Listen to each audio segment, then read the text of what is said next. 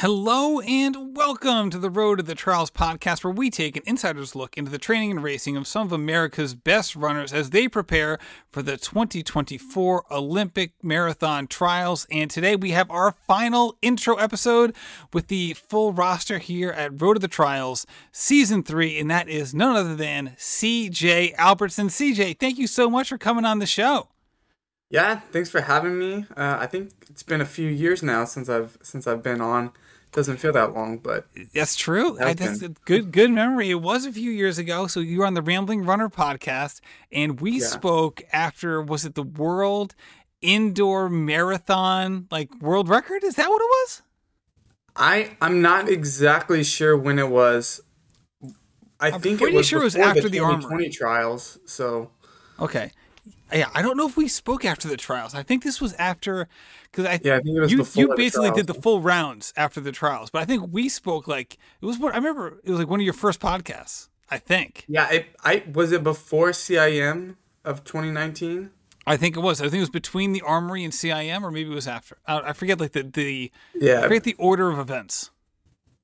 Yeah, I don't I don't quite remember either, but it was somewhere around that end of 2019 time. yeah, it was definitely that Seems point. Like, like it's crazy. That's where that's four years ago now. it doesn't feel that way. No. No, that's for sure, right? Time is like time. It's it's like you know, your parent. You know this. It's like time, especially this couple of years. It feels kind of like parenting time, where like the days go by really slow, but the, like the months go by really fast, and like it's like this odd dichotomy. And you can probably expand it out to the years as well. Yeah. All right, so you're one of the best marathoners in the country and you have been for a number of years now. And i think that's you know we're doing these intro episodes uh, some of the people who we're introducing to the audience are lesser known runners that are obviously super talented and really fun to listen to but at the same time maybe newer to the audience. I think there are other people like yourself and Nell Rojas that a lot of the audience probably has a pretty good understanding of right from the jump, just because of what you've been able to do on the the, the national and international stage over the last couple of years. So I don't want to dive too deep into your background. I would tell people, hey, Go check out the Rambling Runner podcast from, as we mentioned, like several years ago, and a bevy of other podcasts CJ's already been on and already talked about all of this stuff at length. There's no need to regurgitate all of that. With that said, a lot of people love following you. They love following you on Strava. You are a, you know, I think you approach your your training in a unique way compared to some of your peers, and not um, you know, it's not like completely unique, but I think a little different than some of those other people. At the same time, you're also a coach. So uh, I guess before we get dive into your running, let's just talk about the coaching side. What's that? What's that been like for you as a coach, and how are things going with with your team in the upcoming season? Yeah, I've been coaching um, since before I started marathon running. I mean, they kind of started right around the same time, but since 2018. Um, and it's uh, yeah, I mean, I think overall it's been going well. I mean, I think with everything in life, you have your ups and down moments, but um, I mean, it's it's yeah, it's been going good. Um, I mean, I, I was named the women's state coach of the year this year, so I guess I can't say it's bad because it's good. That's like the highest thing you can get. Um, but yeah, I mean, coaching is, is I think it's it's it's fun and challenging because it's different. Um, every day even. I mean, obviously, um, community college you get a lot of turnover, so every year your team is a lot different. Um, whereas you know even in high school and, and four year schools you, you kind of have the same group for a while but community college we turn over really fast so every every year is completely different than the last um, and even you know week to week i mean you have just different things coming up and so um, yeah just figuring out how to try to how to get the most out of each day, out of each week, out of each season for each individual athlete, I think is uh, there's never a right answer or a right way to do it, and you're always kind of guessing, but with you know some with some evidence, knowledge, and hunches behind those guesses. Um, and then you know sometimes you guess right and sometimes you guess wrong. But yeah, I think it's it's it's been interesting just to just to be going through that and, and just knowing that I'm gonna, you know, hopefully be doing this for a long time and be learning a lot. um, both on the on the physical aspect of training different types of athletes, but also just on the connecting mentally and emotionally side um, on how to interact with you know with different types of athletes and how to how to get the best out of them. Yeah, and we should say, as someone who lives in California, the California JUCO community college system is a little different than other places in the country. It's extremely strong. It's extremely popular, uh, and it's just a more robust thing. Like I'm, I'm in Rhode Island. I've been here my whole life. Like there isn't a robust community college, junior college um, situation out here. So I think it, people may not be as aware of of other things like Nico Montañez from this season, former community college, you know, JUCO runner season two, Abe Alvarez, same thing. You know, he went JUCO, and then and then just like uh, Nico uh, went on to run at BYU. So you know, there's certainly some high level athletes that can come from those programs. So with that said, it's not just about high level running. So when you're incorporating or when you're working with these athletes, if you had to like, if you had to divvy it up like in like a uh, like a communication pie, how much of it is about like like how to train and the proper protocols and instituting the right fundamentals with them versus just like the day to day working with them just human to human to try to make sure that they're able to kind of live the life that they're trying to live. I, yeah i mean i think with each with each athlete that that ratio is different. Um some yeah some don't really care that much about the the I guess the science or the ins and outs of training, they just kind of show up and they run what you know they what I tell them to run and and and you know and so our conversations are, are more just about life or you know maybe how to run a workout but um yeah I mean I think they're just all different. And I think it's also interesting because you know people are people. And so you naturally um kind of talk easier with people, I guess. And so some people, you know, we naturally just have more conversations. And as a coach, that's always a little bit weird because you try to you try to divvy up your time and talk the same way or the same amount of time to everyone.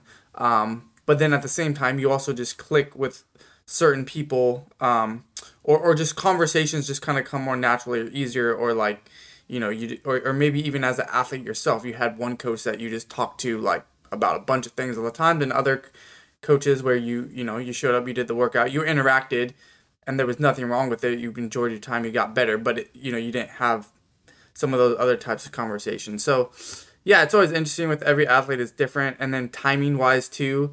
Um, you know, typically my conversations with athletes I've had for two years are different than ones where it's it's my first season with them, just because we haven't built that connection yet. And and again that ease of conversation typically happens you know as you know someone for longer. Um, so yeah i mean the the the the ratio is just different and those longer conversations um, typically happen you know once um, we, we've kind of both like gotten to know each other and it, and it just kind of flows now, as a former college coach myself, I feel like I could talk on this topic the entire podcast, but I'm going to save it. We can talk about this later on in the year for sure. I have so many more questions uh, I want to ask, but I'll just save that for now, just as a little teaser for later in the year uh, as you guys progress through your track season. So, what I, the question I've asked everyone at the beginning of each intro episode. Um, usually not waiting until minute eight thirty to get there, but it was you know I'm giving myself a little bit of leeway on this one. Is basically take us back to the 2020 trials. And for you, that was a, a huge day. You finished seventh at the trials and you finished, you know, under two minutes away from the podium. So obviously there's there's a lot to like from that day. Maybe some maybe some regrets as well because you were very close to getting um, you know, a big goal of yours. So just take us back to that day from what you remember most about it. Yeah, I mean, I remember um, I was in shape, and so you know that's it's always it's always fun, but also some nerves when you're in shape because you you know you know you can run fast. But um, if you will run fast, you know that's that's another question, especially in the marathon. Um, you never you know you never truly know what what's gonna happen. Um, but yeah, I mean I think I had never really placed uh, really high in a in a high level national competition. Um, really ever in my life, high school, college you know, um, post collegiately.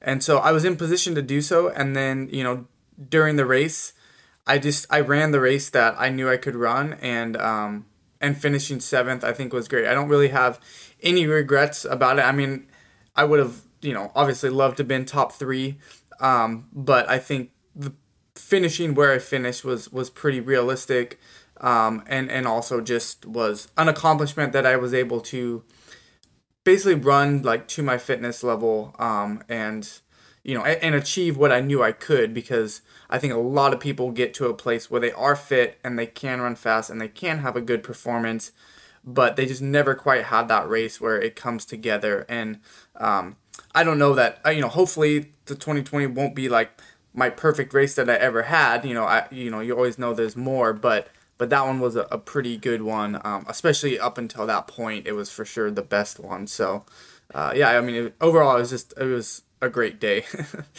and you were well known amongst the people who were, you know, huge running fans, right? So you're not someone like you mentioned who had had like enormous breakout type experiences, unless like you count like running an indoor marathon, a 200 meter track, a breakout performance, which is like a completely separate conversation.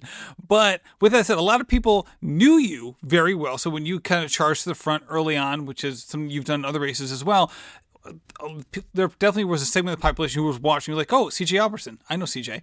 Other people maybe weren't, weren't quite as aware at that point um, that you were there. So heading into the trials, I think oftentimes, again, maybe not from an athlete perspective, but as a media member who was watching it and just as also as a big fan of the sport, it was kind of like, okay, the common consensus was Galen and Jared were odds on to make the podium. And then it was like, who could be third? Like, and there was this wide swath of people. Like, who would you pick for third? I remember like Citius Mag, FloTrack, a bunch of places kind of put out little surveys. And it was kind of like what you saw all over the place. It was like, it was Jared, it was Galen. It was kind of like, but who could be the third person? When you were going into the race, did you have certain place goals or how did you approach just like how you were going to um interact with your competition uh, during the race?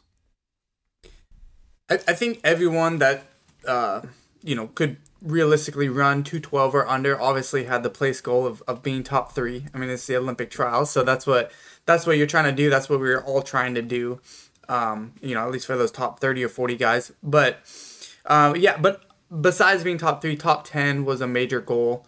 Um, I mean, it's, it's just one that's a round number, but you know, I think that you know, top ten in a national competition is just a a, a big thing, and and for me, it's, it's something that I thought I could achieve, um, and I was right. I was able to achieve it, um, and you know, there realistically there was probably at least thirty guys that had a shot of being top ten, um, and I was I wasn't necessarily better on paper than any of those other 30 guys, but I had, uh, you know, the better race, or, or maybe I was more prepared. I don't know. But, um, you know, I was able to do that. So, yeah. Well, that was a big race. So obviously, you did the the podcast, like you know, um, you know, the, the, media tour. After that, talking to a lot of people about how that race went, and for good measure, it's been a couple years now. When you look back on that race, how has it impacted? Obviously, you, you talk about COVID and things like that, but how has it uh, impacted not only your performances and your training since then, but also your approach in terms of where you fit in American marathoning um, just generally speaking? Well, I mean, first it allowed me to um, to be sponsored and you know and, and be professional, I guess. Uh, so um, you know, allowing me to have this sponsorship with Brooks, um, you know, is definitely a big part of it, and, and just allowing you to train and, and keeping the motivation there. Um, definitely have a, a sponsor backing you and and having you know great gear. Um, you know, and obviously money is a a, a pretty decent motivator. um, but um, yeah, so that was a that was a big one, and then also I think it's just whenever you do train well and you do get into good shape, um, that is a big barrier, a big barrier, but it's it, it's nothing compared to the barrier of knocking something down in a race. So finishing, you know, at a high level at a race, um, it it just I don't know, it just gives you a sense of confidence that you can do that again. Um, and it it's just more confidence that anything in training can give you. Even though like getting fit is the prerequisite, you know, you can't manufacture like it's just not the same as as placing high in a, in a big race like that. So I think that was the biggest thing is just like okay, like that it's almost like the monkey off your back. Like I can compete now in big races, and then from there it was just kind of like expected. Like okay, yeah, like these guys did all beat me in college or in college, you know, they like I wasn't at this level, but now like I am. Um, whereas before that race, it was like, okay, I feel like I'm at this next level with all these guys, and like lining up at the Olympic trials, I was confident, but it was like I was still kind of like an outsider because I had never had an actual performance that put me, you know, actually at, at, at the top with with the top group, and then that race did, and so um, yeah, it just you know it just gives you confidence moving forward, and I think from that. Um, or since then, I've, I've viewed myself as, as one of the top guys. And so even when even when the fitness isn't necessarily there, you still have that mindset that you're one of the top guys. Uh, and it's just it's just easy. It's in a way it's easier to do something you've already done before. So, um, like I, I can I can race at the front of a race maybe with less fitness but just more experience because I've done it before. Um, not that I should have less fitness. Yeah, I was gonna say I follow you on Strava. I can't, can't imagine there being a lot of times you're less fit, but like, but before well, you had just, that, yeah, yeah, keep going. yeah, I mean it's it's just a like it, it definitely requires more fitness to do something you've never done before than it does to do something you have done before. And I think anyone that's that's well, I think any runner can relate to that. Like you had to be in really good shape to, to hit some massive PR. And then after that, you still got to be in good shape but you don't not everything has to go right you don't necessarily have to be at your best shape there's something about the body just remembers it and it just knows it and it expects to be at a certain way and um, obviously if you don't have enough fitness it's just not going to happen regardless but um, that that that doing it before there's a lot to it I've heard you talk about the outsider status uh, on a couple different podcasts before over the years before you had that breakout performance at the Olympic trials, did you feel like you raced and or trained with kind of like a chip on your shoulder? I don't think I ever had a chip on my shoulder. Um, I think it was more. It was more that I I didn't. I don't think I would view the other competitors as as peers. It was more like, oh, these are the guys I I watched compete to win NCAAs, or these are the guys I watched on TV at the last Olympic trials, or these are the guys that I watched in the Olympics, or you know, these are the guys I've been like following as a fan of the sport, um, and and seeing what they run and how they train, um, and and it was like I, I knew I could run with them, but it was still like yeah, it was still more of like kind of seeing them from a fan perspective rather than like I'm their competitor. Obviously when I lined up with them, I'm really competitive, so I never like I never lacked the desire to to beat anybody, but um, I think it's just when you're kind of sitting at home, you know, you're you're kind of like you view them as like, oh, these are the professional good runners, and you know, I'm doing my thing and training hard and I'm fit, but it's you know, it's like a like a different world, I guess. So during the COVID years, after you had this big breakout performance, all of a sudden, like you reach that that next level, the level that you were just talking about, and all of a sudden all the races get kind of like pulled away from you in a sense. During those during that time when all of a sudden the, the, the racing landscape had significantly shifted, what were some of the key motivators for you to keep training hard and to keep preparing for what could come in the future? Um yeah, I mean, I think like some some events got got put on. Um, I think being with Brooks definitely helped, and they helped get the the first time I set the 50k world record. Um, they helped uh, you know put that on. Um, and we just did it around my, my high school track, um, which was fun. And then they had the the marathon project that the, uh, you know the, they put on in Arizona, and so people just you know kind of creating opportunities and creating races. Um, you know that kind of kept me going because I had something to do. But yeah, I mean, I think overall motivation wasn't wasn't super high. Um, but I mean, I think that that's kind of how it is. Like you can't necessarily train at hundred percent all the time. It's like if there isn't something big coming up, you don't necessarily have to be training at hundred percent. um, you kind of just have to be doing enough to like maintain so you're never too far off um, and then you can really mentally and physically dial in when you know when you really need to um, and so that was kind of my mentality um, and yeah i mean it wasn't like the best of time but it wasn't terrible either and i think you know i got enough enough in and uh, you know there was some good opportunities that came all right, let's fast forward a little bit to 2022. So let's talk about last year. You ran three marathons. Uh, in the spring, you did Boston and Grandma's, correct? Yeah. All right. So let's walk me through those races. Obviously, the, the times were very similar. That doesn't mean the experiences were, were very similar. Uh, walk me through both of those races and how they fit, how in terms of how you hoped they would go.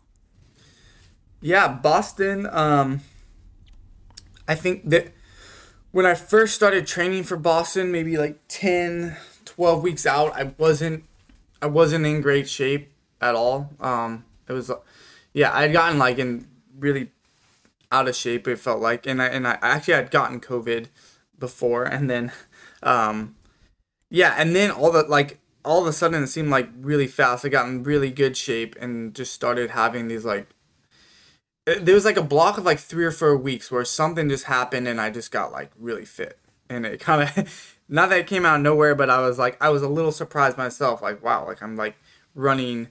I mean, I started doing really good long runs. Um, I did like kind of a, a, a marathon as a, as a long run um, and felt just great in it.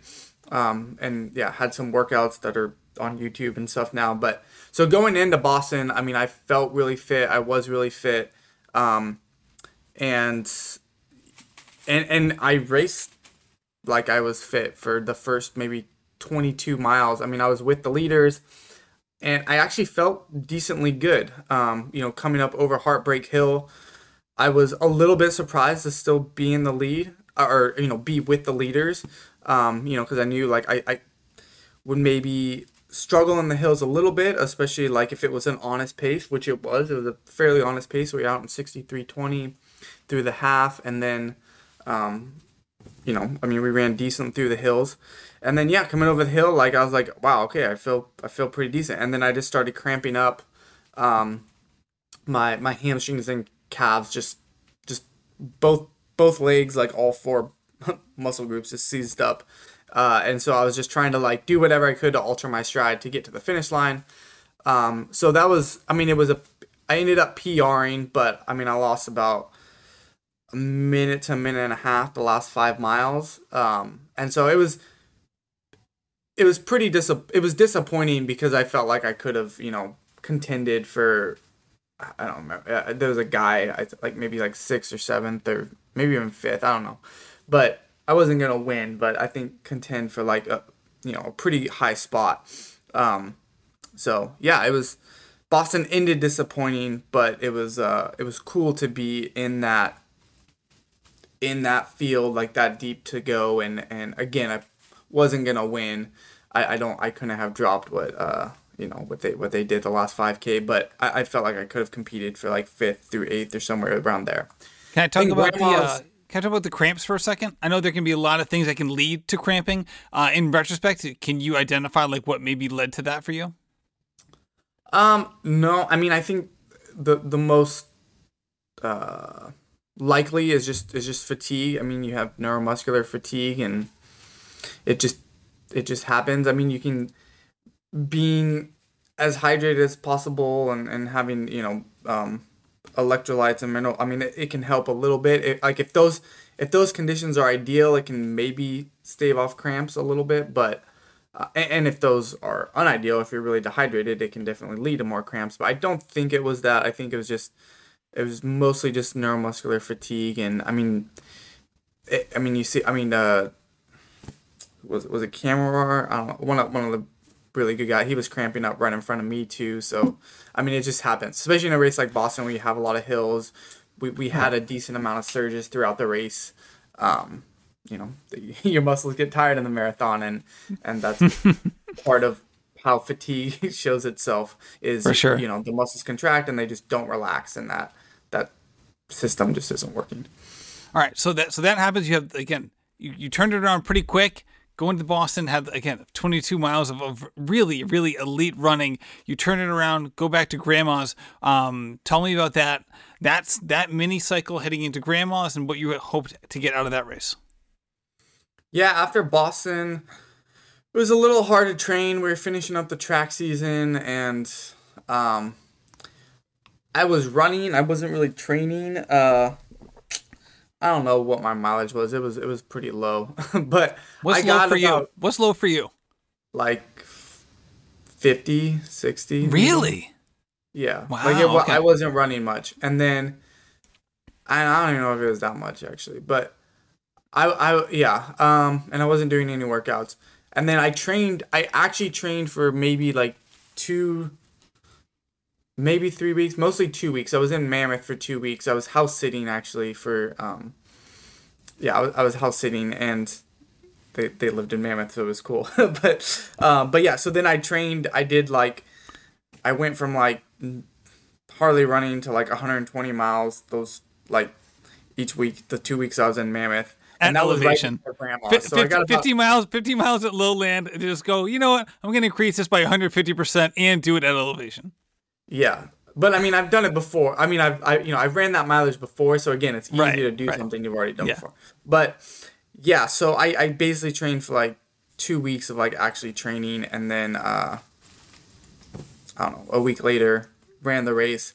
Um, and then that race, I just I knew I wasn't like in in the same type of fitness I was for Boston, so I just tried to run as as easy as possible, just like as smooth and efficiently as I could, and just even paced. Um, and we had we had a a decent tailwind the whole time, and Grandma's is a pretty easy course in terms of it's mostly flat. Um, I think even a slight net downhill, and again we had a, a, a tailwind most of the time. Um, and so I just ran that. Um, just yeah, I, I- think the, the effort wise, like if you compare, I mean, I ran way faster at Boston. It was just the overall time because I ran so slow at the end, and it's so much more hillier, and you're running into a headwind the entire time at Boston. And I was leading a lot of it, which doesn't help when you're running into a headwind. Um, and grandma's, I was just kind of sitting, and um, and so the the overall time ended up decently fast. Uh, but that was largely just due to the conditions and the fact that it was like pretty well paced and just smooth. Yeah, this is a great reminder that you just can't look at times and just expect to know. Even in elite level road marathoning, right? Obviously, we all know this, like in trail and ultra, where it's like, who cares what the times are? Every course is so wildly different. You can never make a comparison. Even year to year on the same course, things can be wildly different. But this is a great reminder that even in elite road marathoning, like it's again, it can, things can be things, things can vary wildly. Now, in the fall, you set the 50k world record again. So here we go. You- You're, you're, you're back at it. And um, you had a wonderful podcast episode uh, with Finn Melanson on the Single Track podcast. After that effort, uh, I think it was like October 12th or 13th, I think that came out. So and I would advise anyone to go listen to that. You guys did a full deep, full debrief on that. And Finn does a great job, and, and always is, is well versed with the questions. And I, I was I was actually on the phone with him last week, and we we're, we were talking, and I was like, I loved I loved the the frank conversation you guys had at the end, where he was like, Hey, like, what does this mean? Maybe potentially getting into ultra, and like, you know, he's he's biased. He wants you to be in ultras, and you know, he he he roots for his team, you know, his, his sport, and, and and Finn's a really good guy about it. But I loved your response. You're like, Hey, man, it's not about that. Like, this was like all about like, you know, I got my Brooks contract, and we got incentives, and we're making things happen, and like, hey, this is this is what it was, and and I loved the the frankness at the same time, like. I wondered at that moment, like, all right, obviously like getting world records is, is supremely interesting and highly, highly like, I mean, just it's an, extreme accomplishment that not many people can ever take. At the same time, you obviously like weren't. That's not your jam, ultra running. So, what was it like, like going into that attempt? Where like you're trying to do something that's extremely hard, but at the same time, it's not exactly like your favorite thing in the world, and trying to marry the two and, and come out with with the performance that you had. Yeah, well, I want to say it's not my f- favorite thing. I actually do like it. It um, and I wish there was more races between 50k to uh, 100k that were on the road that were big. Um, Yeah, you, you, you, might have to go down to South Africa, just run comrades. Yeah. I think there's not a yeah, lot. Of, there's not besides, a lot of road running. Besides comrades, there's really there's really not. Yeah. Um. But if but I mean if that if that was if it was like. Yeah, I mean, if those races were like you know Boston and London and you know all the major marathons, like then um, yeah, I would I would like it. Well, I mean, I do like it. Like I and, like I, and I don't mean to put like words in your mouth. I, I, guess like maybe I would have been speaking yeah. out of turn. I was like but, trying but to yeah, derive I mean, what you were. Yeah, to be like a full ultra runner, um, you're typically doing you know more things on the trails, and um, I mean you can do kind of um, like Camille does a lot of like road like just straight road things, um, but I don't necessarily want to go like that long yet and be doing like only long stuff. Um, because yeah, again, the marathon's just I mean it's it's kind of like it's kind of like the hundred meters, of, you know, of track. Like it's that's what people love the hundred, and people or people love the mar like comparing the marathon to ultra. Like it's not even a comparison. Right. Like people, um, and and you know just yeah, and um, so I think that's that's where it's at. So going into the fifty k, it was really yeah. I mean, I, I could make um, good money with my contract um, it is it is fun to do. I mean, it's fun to have a world record if you can. Um, you know, so so why not do it? Um, but yeah, it was an interesting time. I think the whole the the pat like the whole fall. Yeah, most of the fall, um, and even up to now, it was just like. I feel like I didn't really have a whole lot of um, emotion towards things, and so you know you're kind of just like doing things and it was like the 50k was coming up and you know and i had kind of like found it I was like oh this is an opportunity. It looks like it's a fast enough course. I i never even saw the course before. I just was like it looks somewhat flat. I don't know whatever. It'll work. And then uh and like the week of i just i mentally i like wasn't wasn't really doing great. And i didn't even really want to run it. Um it, it didn't seem like running in general didn't seem fun. I didn't want to like drop like I just didn't really even want to do it. Um, and then I did it, and I was like, oh, that was cool. I set the world record, and then it was like, okay, I'm I'm done, or like I I don't know. Like the whole thing was just like it happened, and I had like brief periods of emotion, I think, but then I didn't, and then I feel like it's kind of like continued to now where there I haven't I haven't in a way I almost feel like I like got like broken in a way because I can't feel like a lot of things. Um I don't know if that makes sense, but yeah, like, so it, it, it was just a weird time because it was like, oh, I, I set I prepared and I set this world record and I was actually in better shape than I thought because I didn't really think I was in great shape going into it. But then when I actually got on the course, and I saw my splits through the first loop, I was like, what the heck? Like, I don't even know how I'm running this fast because I felt really good. Uh, and then, and then I, you know, just kind of cruise like the second half and it was very, it didn't really feel challenging. Like I felt good, but it was just weird because I, I didn't even really want to do it like the week of. Not that I didn't want to do the 50K, but just I was just like, I don't really want to do running. let's talk about that because I think that's it. That's an emotion that you know this is like getting hurt as a runner. Like th- this is like part and parcel with it. Like everyone who's listening to this has experienced that. I haven't heard any elite runner, professional runner, express what you just expressed. But I hear, and I talk to amateur runners all the time. I'm an amateur running coach, and my Rambling Runner podcast, that's what we talk about. And this comes up all the time on those podcasts. And again, these people are, are they're human just like you and they go through these periods of like yeah i just wasn't feeling it. Like what, what can i say? Like i just i had this period of time where i wasn't feeling it and then you know then it kind of came back and it does have this kind of ephemeral feel to it where like you can't really put your finger on it. Like it just kind of it comes and sometimes it goes and and maybe it's hard to identify the demarcation point at both of those moments. Um so with that being said when you're going through that sort of period how do you choose like what races to do or or and, and things like that not and obviously there's some contractual elements there certainly because you're a pro runner and you're your sponsored athlete but at the same time like you also want to i'm assuming like pick things that are going to excite you, to get you motivated, into something that you can be fully invested in, not merely for external reasons, but for internal ones as well. Yeah, I think sometimes you you, you have to pick things um knowing like I don't know. I guess knowing that when you get there and do it, it, it it'll have a, a high likelihood of, of being enjoying or of, of enjoyment or that you'll like it. Um, so a lot of times I just sign up for things, um, because like like Boston for example, like it's it's hard to like be it's hard to be excited for Boston like beforehand, but I know when I get there and when I'm racing, I'm I'm going to be excited.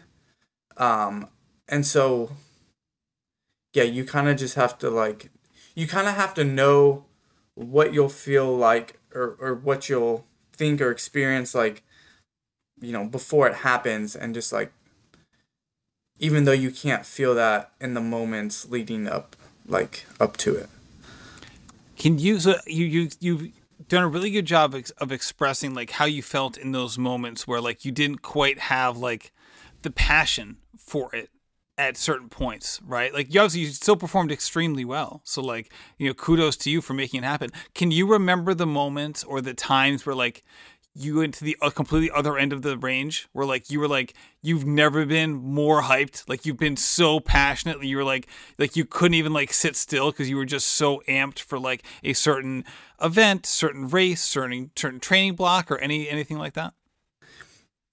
I think i usually so i would say it's hard it's hard for me to go back and like and and and feel what that is but i can um I can I can I think I can cognitively like remember even though I can't like feel the the I can't remember the feelings or feel the feelings but I can cognitively know what what it is.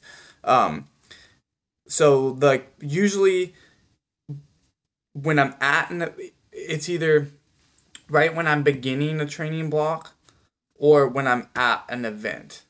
Um, so obviously, like when you're beginning something, you're usually excited to start building up um, or when but but but for me actually no.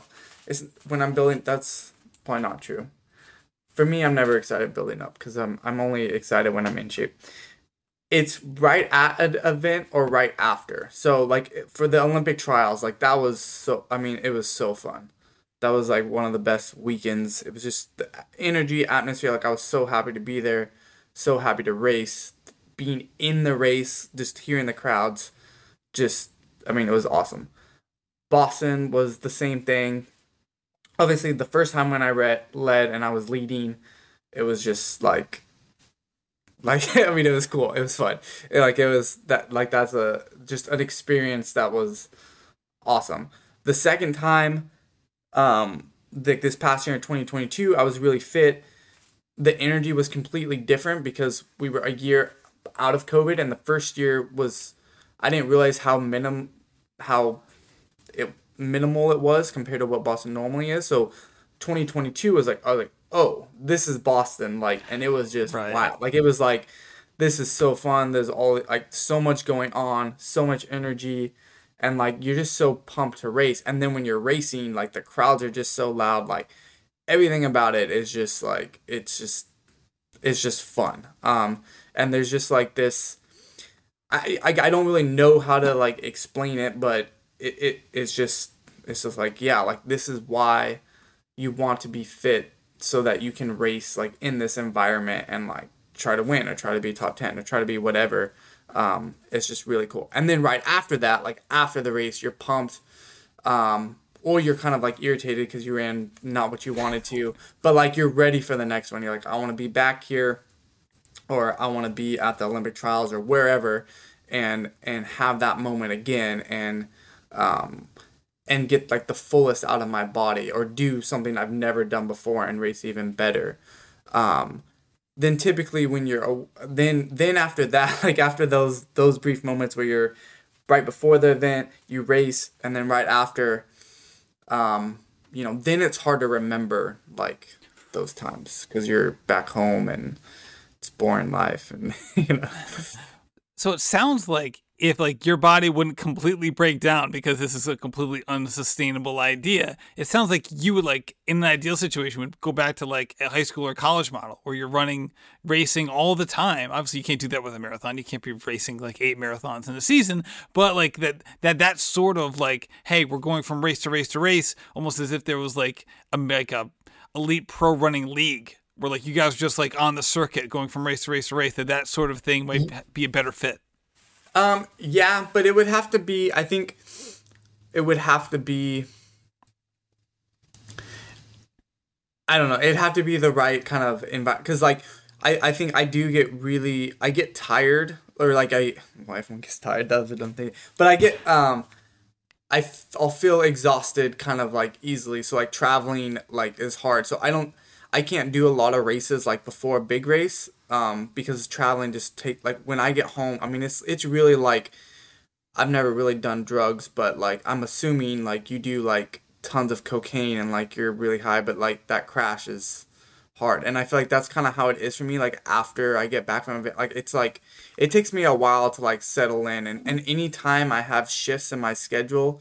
Um, even when my work schedule changes, it takes me it takes me a while to like get back into a rhythm, back into a routine. So, traveling like around the country and around the world for, for races a lot um, it sounds fun but i don't think i would actually do, do very well because i just I, i'm a very rhythmic person and i get when i'm out of rhythm i get really off like going to valencia um yeah this past december like it just i don't know i i couldn't adjust and and that race it was cool, but it had a different feel, and it and it wasn't that fun because I think I was just like so tired, and I was excited, so I didn't really realize how tired I was because I wasn't sleeping and I never adjusted to the time change, uh, and it was just it, it wasn't a great experience, and I I didn't even my, I don't know my body was so messed up. I didn't I ran like a mile and I was pooping and every everything was just bad.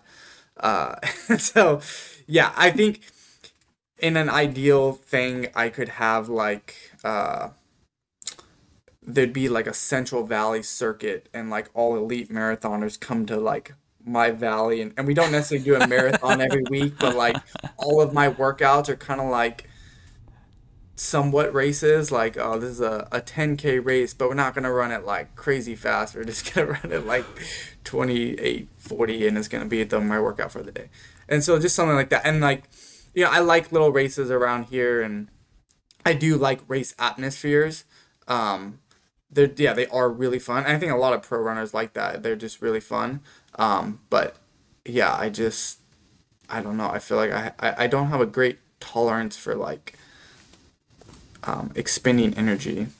Or, Interesting yeah, I don't know. That's funny because like, from afar, I would assume that you were almost like on the opposite end of the spectrum because of seeing like some of the training you've done in the past and just well, knowing. Physically, yeah, of... no, physically it's different. So like, physically, I feel like, like right now, I think I might just run like, I've been running just like five minute pace on the treadmill pretty much every day for the past like two weeks but like I physically I feel like yeah I can I can do that. It's more like mentally, emotionally, and then if I'm on a schedule, like if if I could be like on a same schedule every single day, physically I think I could like pretty much do anything. Like I could run a marathon every every day probably.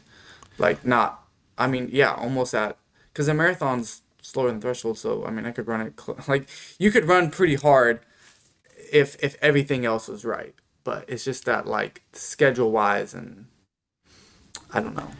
All right. So it seems like, like you know a lot about yourself. What works, what doesn't, what are challenges. So when you're planning what 2023 is going to look like and leading into 2024, so early February, right? February 3rd, the trials are. So, you know, not that far into it. So knowing all the things that you just said, how do you plan 2022 or I'm sorry, 2023 to put yourself in the best position not only for each race but also thinking for the trials in 2024?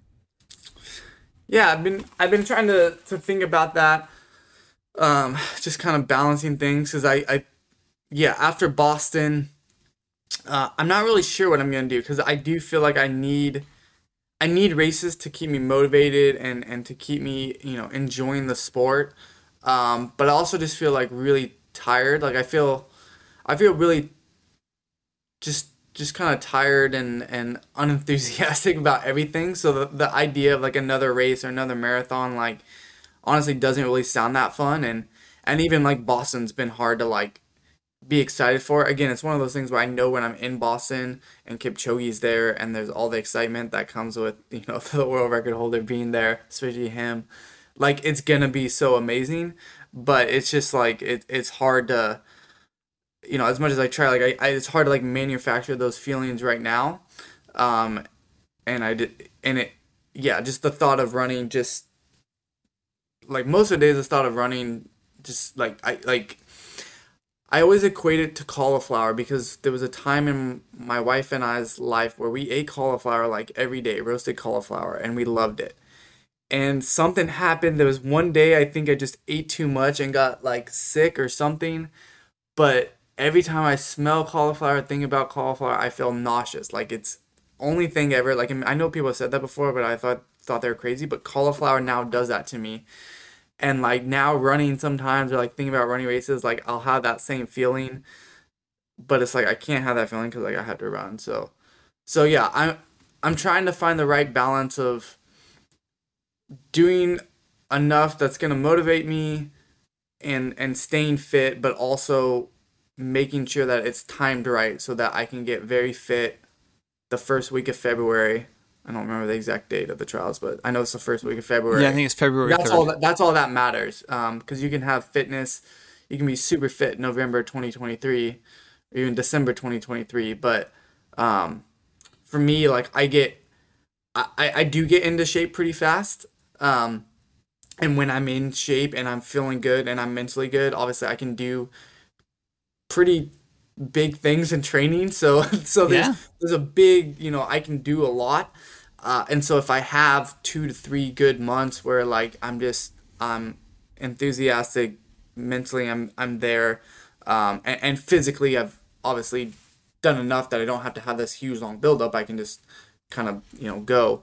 Um, then I'm gonna be fine. So I think it's just it'll just be timing, um, and I'm trying to figure out how that timing will work. But um, yeah, so I don't know. I guess we have this series, and so we'll all find out together. yeah, we'll be there every step of the way. That's for sure. Okay, CJ, this was great. Thank you for sharing open and honestly all the things that are going through your mind, you know, now and, and in the past. We certainly appreciate it. Uh, so it is March 7th right now. In six weeks, we'll be at the Boston Marathon. So I'm sure we'll check in uh, before then for a little preview episode. But until then, good luck with all your training and thank you for coming on. All right. Yeah. Thank you.